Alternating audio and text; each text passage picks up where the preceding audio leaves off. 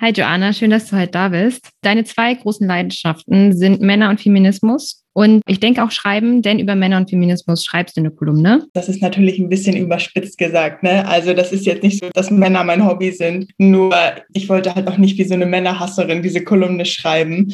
Jeder Text ist ja angelehnt an eine Erfahrung und da lästere ich ja wirklich über diese Männer. Du bezeichnest dich selbst als Feministin, aber hast beim Dating gemerkt, dass du da irgendwie dann doch in heteronormative Rollenklischees zurückverfällst. Bist sogar so weit gegangen, am Ende die Frage zu stellen, ob sich Online-Dating und Feminismus überhaupt überhaupt vereinbaren lassen? Was würdest du sagen, waren so die Punkte, die dir bei allen Dates so am krassesten aufgefallen sind? Das war der letzte Text. Das war der, der überhaupt diesen ganzen Denkprozess ausgelöst hat.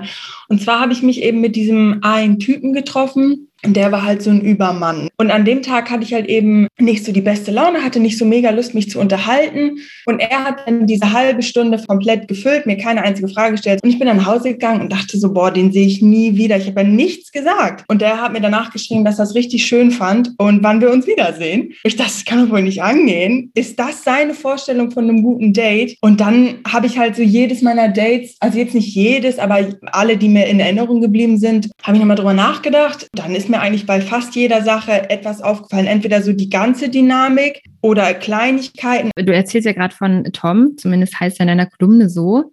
Und mit ihm hast du dich dann auch nochmal getroffen. Da hattest du dir dann ja vorgenommen, dass du jetzt mal ein bisschen mehr sagst und dass du dich nicht wieder so zurückdrängen lässt. Und das hat Tom ja nicht so richtig gewollt. Also es werden immer wieder so Grenzen überschritten, die dich wieder in diese untergeordnete Gesprächsposition zurückdrängen. Warum lassen wir das mit uns machen? Beide Seiten haben das ja internalisiert. Und wenn ich mir jetzt wie bei Tom vornehme, in Anführungszeichen mir den Raum zu nehmen, dann kann er seine Rolle ja auch nicht so ganz ausleben und pusht dementsprechend noch weiter. Das wäre das, warum ich mir vorstellen kann, dass die dann eben mir zum Beispiel Sachen erklären, die ich eigentlich besser weiß.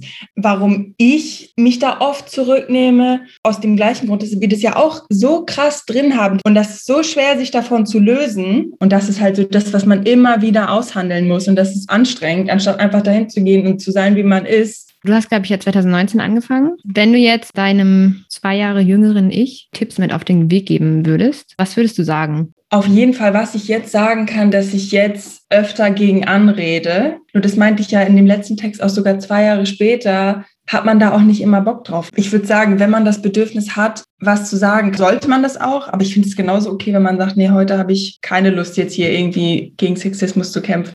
Es kommen ja dann auch oft von Männern, die die Erfahrung selbst gar nicht gemacht haben, irgendwelche Kommentare und diese unverständlichen Reaktionen machen es dann ja auch besonders schwer. Ja, wenn jemand so mir komplett alles mansplained, das ist was, das hätte ich vor zwei Jahren noch durchgehen lassen, hätte gedacht, oh, es ist so ein toller Typ. Vielleicht kommt das auch irgendwie mit dem Alter, weiß ich nicht, aber dass man halt auch einfach sagt, nee, da bin ich besser drin, da weiß ich mehr drin. Du hast ja auch eben schon mal gesagt, auch Männer haben Probleme mit Stereotypen. Das hast du, glaube ich, auch geschrieben, dass es so Kommentare gibt. Ja, also natürlich sind Männer auch Opfer des Patriarchats. Beide Seiten reproduzieren das natürlich. Ich sage jetzt nicht, Männer sind schuld an allem, sondern das Patriarchat. Wir Frauen reproduzieren es genauso wie Männer. Unter Frauen selbst ist ja auch Sexismus. Wir beurteilen jetzt zum Beispiel andere Frauenkörper ja auch unter diesem patriarchalen Blick. Es ist ja mal einem Date von dir aufgefallen, dass du eben als Erste ins Restaurant gegangen bist. Das zeigt dir auf jeden Fall, dass das ein strukturelles Problem ist. Und das ist ja auch das Schwierige, weil gerade strukturelle Probleme ja so sehr beständig sind.